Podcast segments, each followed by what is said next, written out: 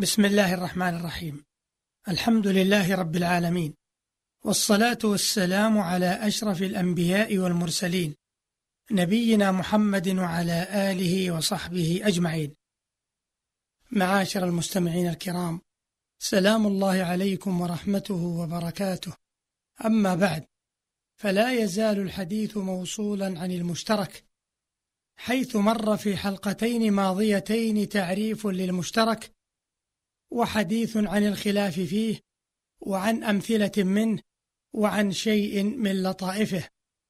والحديث في هذه الحلقة إكمال لما مضى فهو نهاية الحديث عن المشترك. وسيكون الحديث في هذه الحلقة عن العلاقة بين المشترك والمتواطئ إذ كثيرا ما يقع الخلط بينهما.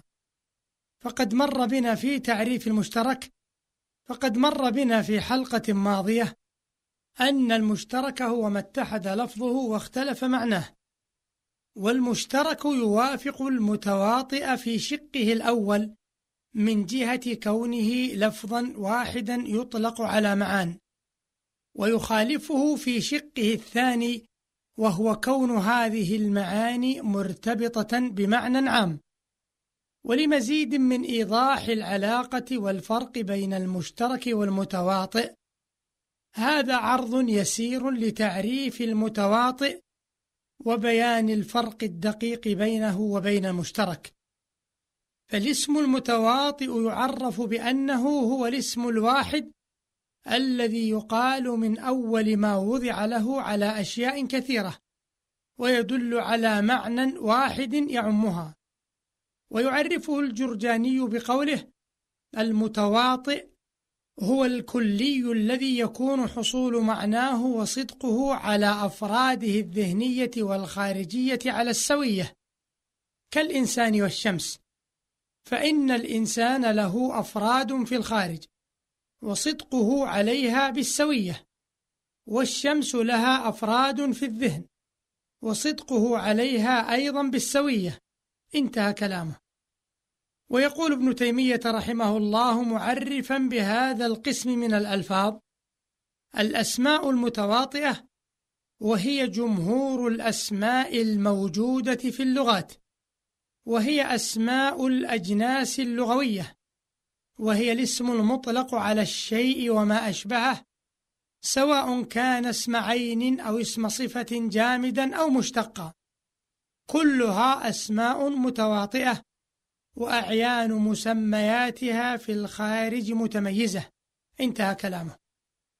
ويقول أيضا الأسماء المتفقة في اللفظ قد يكون معناها متفقا وهي المتواطئة. وقال ابن تيمية أيضا في محاورته لابن المرحل رحمهم الله وابن المرحل من كبار فقهاء الشافعية. قال ابن تيمية رحمه الله في محاورته له عندما بين جواز إطلاق لفظ المتواطئ والمشترك على اللفظ الواحد ولكن من جهتين مختلفتين فتساءل ابن المرحل كيف يكون هذا؟ فأجابه ابن تيمية رحمه الله بقوله: المعاني الدقيقة تحتاج إلى إصغاء واستماع وتدبر، وذلك أن الماهيتين إذا كان بينهما قدر مشترك وقدر مميز واللفظ يطلق على كل منهما فقد يطلق عليهما باعتبار ما به تمتاز كل ماهية عن الأخرى فيكون مشتركا كالاشتراك اللفظي وقد يكون مطلقا باعتبار القدر المشترك بين الماهيتين فيكون لفظا متواطئا.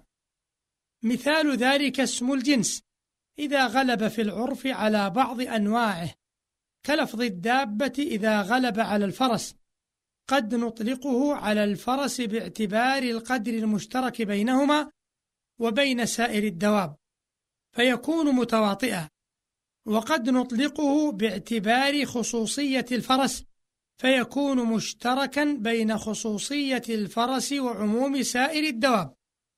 ويصير استعماله في الفرس تارة بطريق التواطؤ وتارة بطريق الاشتراك. انتهى كلام ابن تيمية رحمه الله. أيها المستمع الكريم لعل التمييز بين المتواطئ والمشترك قد لح وهو أن الأسماء المتواطئة تشترك في اللفظ والمعنى. أما المشتركة فإنها متفقة اللفظ مختلفة المعنى. وهذا ما يؤكده ابن تيمية بقوله الأسماء المتفقة اللفظ قد يكون معناها متفقة وهي المتواطئة وقد يكون متباينة وهي المشتركة اشتراكا لفظيا كلفظ سهيل المقول على الكوكب وعلى الرجل. انتهى كلامه. ولزيادة الإيضاح ولأجل أن يميز بين المشترك والمتواطئ فهذان مثالان على ذلك. الأول كلمة العين. تطلق على عدة معاني مختلفة فهذا مثال مشهور للمشترك وقد مرت أمثلة عديدة من ذلك. والمثال الثاني لفظ الوجود فهو يطلق على وجود الخالق وعلى وجود المخلوق.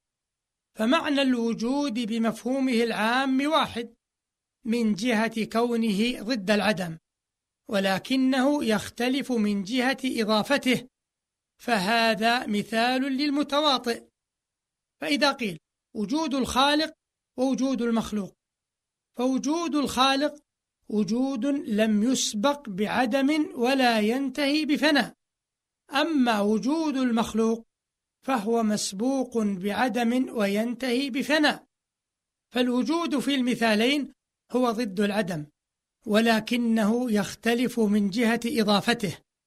وبناء على ذلك يمكن أن يقال إن المشترك ما اتحد لفظه واختلف معناه والمتواطئ هو ما اتحد لفظه ومعناه ولكنه يختلف باختلاف السياق والإضافة.